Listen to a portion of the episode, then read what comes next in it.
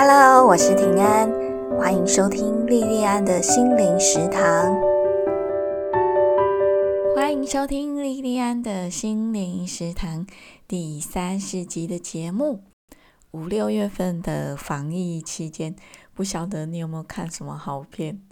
在欣赏这些片子的同时，我们的感受同时包括视觉的，还有听觉的。可是我不知道你有没有想过，如果这些作品把声音抽掉了，或是一部分的声音抽掉了，那么同一部作品给你的感受会不会有所不同呢？比方说，大小朋友都很喜欢的宫崎骏电影《龙猫》。偷偷了哦，如果音乐人声都还在，可是把背景的音效抽掉了，比方说小梅家她搬家的时候坐的卡车的车身，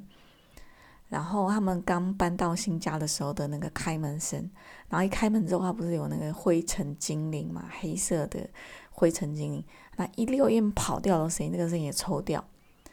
还有。小梅掉进树洞里面的声音，森林里面的风声，风吹过树叶的声音，雨声，这些声音全部都抽掉的话，那么这样的 Totoro 这样的龙猫，还会是你熟悉的 Totoro 龙猫吗？一部电影或是戏剧作品，综合了很多方面的创作，要有导演的诠释，要有剧本的创作。演员的诠释、摄影取景，还有符合这出戏的道具、衣服啊，然后还有后置的配乐简介，在这么多层次的共同创作里面，有一些是很明显我们看得到的，比方说视觉方面的演员的表演啊，或是一些有些像古装剧，他们里面的服装或是呃用的东西都非常非常的考究哦。那或者是很明显，就是像听觉的配乐哦。我在大学的时候就很喜欢收集电影配乐的 CD。那有些电影的配乐，就算你没有看过电影哦，光是单听就非常非常好听。可是有一个环节的创作很容易被一般人所忽略，那就是拟音。你是模拟的你哦，拟音。那拟音就是我们一般所称的音效，拟音的范围很广哦。比方说，从《晋级的巨人》这部很有名的片子，它里面的那个马蹄声，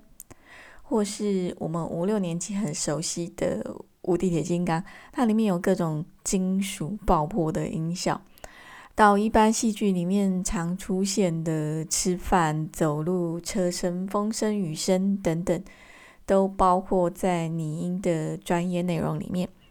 那我今天要介绍的纪录片《拟音》，讲的就是台湾国宝级拟音师胡定一师傅的他的整个职涯的故事哦。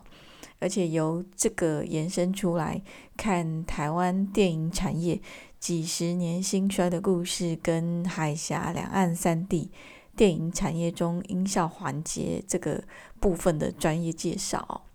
这一部纪录片的开始是在一个像一般人客厅的地方哦，那客厅有点乱，大门口的玄关旁边放了很多双鞋，有几双不同高度的女高跟鞋，还有运动鞋。电视旁的柜子里面塞满了各式各样的物品哦，那。胡定一师傅在这个客厅里面非常专注的看着电视里的影像，配合着剧情在做音效。那我后来才知道，说这些看起来很凌乱的东西哦，全部都是做拟音的道具哦。那可能是因为拟音这一门专业，它是专业中的专业，所以同样是影剧圈的幕后顶级专业人员。胡定一这个名字并不是那么的让大众所知道，可是提到像廖庆松、杜笃之、李平冰，我想大家应该都耳熟能详哦。那这几位都是胡定一师傅他在中影学习的时候前后期的学友哦，只是他们后来各自走向不同的专业。可能很多人会以为拟音好像不是很难吼，就有听说啊，那个像夏雨生就是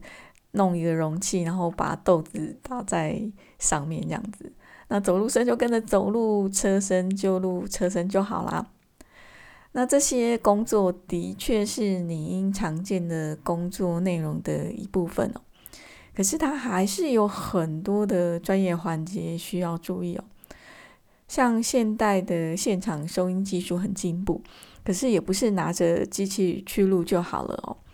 那在拟音这一部纪录片里面有采访一位现场录音指导郭礼启先生，他就说：“他说镜头切来切去，前后连贯是什么？你要帮导演想到，帮他收集这些资料，然后要帮导演想到镜头没有拍到的部分。”比方说，现在男女主角在拍戏嘛，那拍男主角这一面的镜头，女主角离开，那女主角离开以后的脚步声，现场录到会比较好，因为现场会有演员的情绪，每一个脚步都是有情绪的，他不会只是扣扣扣扣离开，他有快有慢，有沉重有开心，那都不一样。那在后面坐的人，你坐的人就必须要掌握他这个气氛哦。这个是现在比较进步的一个有录音技术之后。可是像几十年前台湾电影的早期，现场收音其实并不容易哦，都是要靠后置处理。胡定师傅就说，像我们五六年级都很熟悉的爱国片《八百壮士》，它里面的枪声、炮声。全部都是那个时候的师傅将音效一个一个贴上去的，那非常非常辛苦哦。可是即使只是这些看起来应该蛮好、蛮好做出来的音效，这些音效的制作也是创作的一部分。你要用什么材质、什么东西才能做出像真的一样的音效？而且也你在制作的时候也需要高度的专注力跟观察力哦。像男女主角在散步，他们在什么样的地方散步？他们穿什么鞋？周围有没有路人走过？然后有人走过的话，那个路人穿什么鞋？哦，这个还是一般比较好去模拟的。那如果是像动画片或科幻片，比方说像《无敌铁金刚》之类的，那就真的是高度想象力的创作哦。在拟音这一部纪录片里面，他们就有采访到大陆的专业拟音师。那这个大陆的专业拟音师就说：“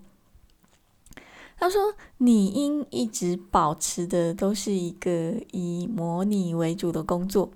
也就是说，它的主要目标就是把片场因为同期要收音收不到，可是由于环境干扰、噪音这种收不到音的地方给模拟补回来。”最终极的标准就是要完全尽量的靠近真实哦。可是整个随着影片的制作越来越好，成本往上提高哦，那各种片子、各种类型、科幻片之类的都有。那这就让拟音师还必须往创作上，还有音色的创新上去研究。然后他还说：“他说拟音这个行业在好莱坞是一个保密行业，它很重要，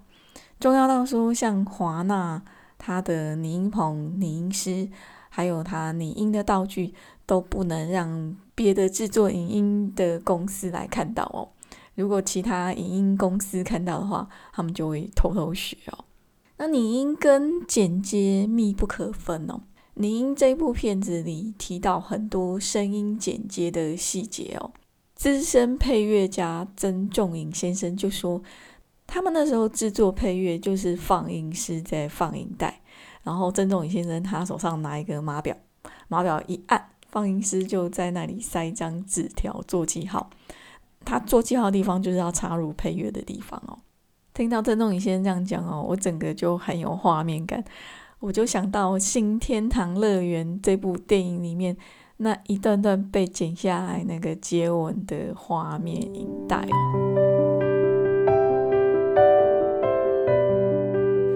我大概是在二零零四年左右有学非线性剪接哦。那非线性剪接就是我们现在大多数人在使用的数位剪接哦。那那时候为了要制作影片，电脑的等级要很高哦。我那时候为了学剪接，还特别请我学长帮我买了一台七万多块的高级笔电哦。哦，那真的很贵。我们在剪片的时候，其实剪接的软体跟档案，它是一个平台哦。它是一个数位的平台，它把你要的影像或是声音片段先放在这个平台上编辑，然后编辑完的档案还要转成影片档的档案格式，比如说像 AVI 档啊、MPEG 档之类的哦。那要转成这样的档案格式，才可以让大部分的电脑或是 DVD player 可以看哦。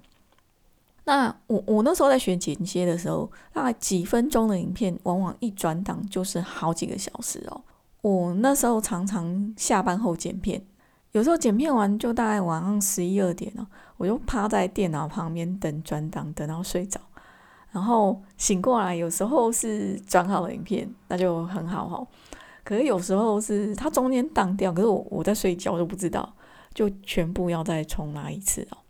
可是现在的电脑这些资讯设备强大非常非常多，像我现在用的这一台将近三万块钱不到的一般很普通的笔记型电脑，要制作影片要剪接，已经可以很快的就处理好整个全部的过程哦。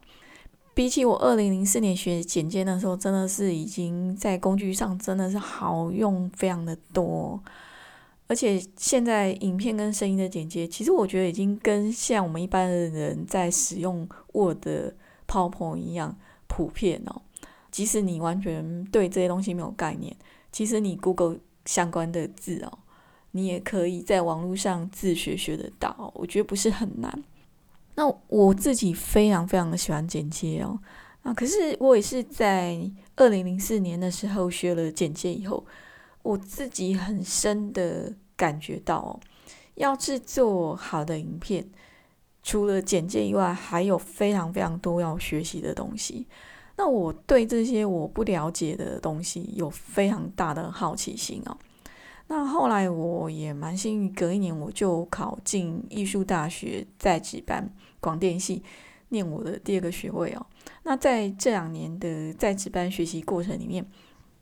那我就跟很多很厉害的老师，然后这些老师有学术界的，也有广播电视电影界的很厉害厉害的老师，那就很幸运跟这些老师学习。那我跟班上的同学也学习到很多。你可能会觉得哦，我只是在讲客气话，其实不是哦，因为我念的是在职专班，那我们这个班上有超过一半以上的同学。都是在影视业界工作的专业人员哦。那我们班就有专业的电台的摄影师、剪接师、灯光师哦，还有很多其他专业人员。那我因为这些同学，我才有机会看到真正专业的影像的录制制作过程哦。我甚至还有了亲手拿泵哦。拿泵的这个经验呢？泵是什么？泵是一种专业的长杆收音器，它就是一根杆子长长的，然后它尾巴接着一个很大麦克风哦，它是专业的收音器。可是我那时候在学校，我第一次看到泵的时候，我完全不知道这是什么。那我还是要问同学，我才知道说，哦，原来这个是收音的麦克风这样。那因为我曾经有过这些样的学习经验，所以让我在看《你音》这部纪录片的时候。我就很有感觉哦，可是就算是像我这样子在实物的影音制作上，我勉强算有摸到一点点边哦。可是我对影音这一部分的专业，我也还是一样觉得很陌生哦。像我在这部片里面看着胡师傅带着他很漂亮的女徒弟去二手回收厂。还有去一些大的商场找一些很奇怪的金属哦，他们只为了要模拟影片中某些特定的声音哦。我觉得那个是蛮超乎我想象的工作。那拟音这部纪录片有采访一位中国资深拟音师刘师傅，他就有提到，他说他有时候甚至只是为了一个音效。想尽办法弄了一个礼拜还弄不出来，只是一个音效，弄一个礼拜弄不出来。那他也有跟他的徒弟提到哦，拟音这个行业要多看多走，多了解各种事物哦。南方跟北方的区别，动物的区别，牛的区别，鸟的区别，那种细致的区别，然后各式各样的东西都要知道。因为如果了解的事情少的话，他是没有办法创新的，就是要什么都看过，才能够激发创作欲。可是像这样的创作人才哦，两岸三地都很少哦。您这部纪录片在拍摄的时候，胡定一师傅也只有一位女徒弟愿意跟他学习哦。您这部纪录片有采访一位中国大陆的声音指导哦，黄真，黄真先生就说。他说：“一个拟音师要做得好，他一定要跟一个师傅去练，而且还要练好几年。很特别也很残酷的一件事情，就是这件事情太专业了，专业到说，如果你做这件事情做了五六年之后，你根本没有办法做别的哦，连编辑啊，编辑其实就剪接啊，连剪接都不行，因为拟音是天天在琢磨走步啊，用什么样的摩擦声，什么样的衣服，什么样的鞋。”然后你还要去累积这些各式各样的东西，要足够多的各种鞋。那比方说，你男生你还是要去买高跟鞋，好，然后这些东西都很难哦。可是这些都是你的工作，你为了要走出更好的效果，你这些东西都要去累积，好，长年累月的累积。你培训一个人出来，那这一个人要有足够的信心，要有足够的兴趣，才会去做这件事情哦。看完您这部纪录片，让我很佩服像胡定一师傅这些几十年的资深影视工作人员哦。像我们现在只要有一台比较好的电脑，就可以搞定很多事情。可是，在胡定一师傅他在从事这个工作的国片极盛的时候，那时候光是声音的录音带，就是厚厚重重的一大盘一大盘这样子哦。那这只是声音的部分而已，那就就标题影像，影像的一定更大。然后他们那个时代也没有数位的非线性剪接，所有的影像声音的制作剪接都是价格很高的实体的袋子哦。那用实体的剪刀跟胶带去剪跟接，所以你一旦犯错，就是真金白银的损失哦。那。也就因为如此，他们其实不太能够容许错误哦。那因为容许的错误空间很小，所以这些师傅他们从学徒，然后做上拟音师、剪接师这些正格师傅的同时哦，都是已经经过很多年真材实料的实物学习哦。所以这些师傅他们的功力都非常非常厉害哦。那。除了他们的专业上非常厉害以外，我觉得他们的专注啊，然后一直持之以恒的那个毅力哦，那无论市场怎么变，因为我们大家都知道说国片后来有很长一段时间状况都很差哦，那不管市场怎么变，他们就是非常勤勤恳恳的、专注的做好自己的工作。那进入这个世纪以后，世界变化越来越快。在这样子变化这么快的时代里面，能够看到像胡定一师傅这样子几十年如一日的专注专情在一样工作上，我觉得真的是很稀有，也很让人敬佩哦。您这部纪录片我就介绍到这边，今天的节目就到此结束。如果你喜欢我的节目，而且你是 Apple 的用户的话，欢迎订阅我的节目，而且给我五颗星哦。谢谢你的收听与支持，我们下次再见喽。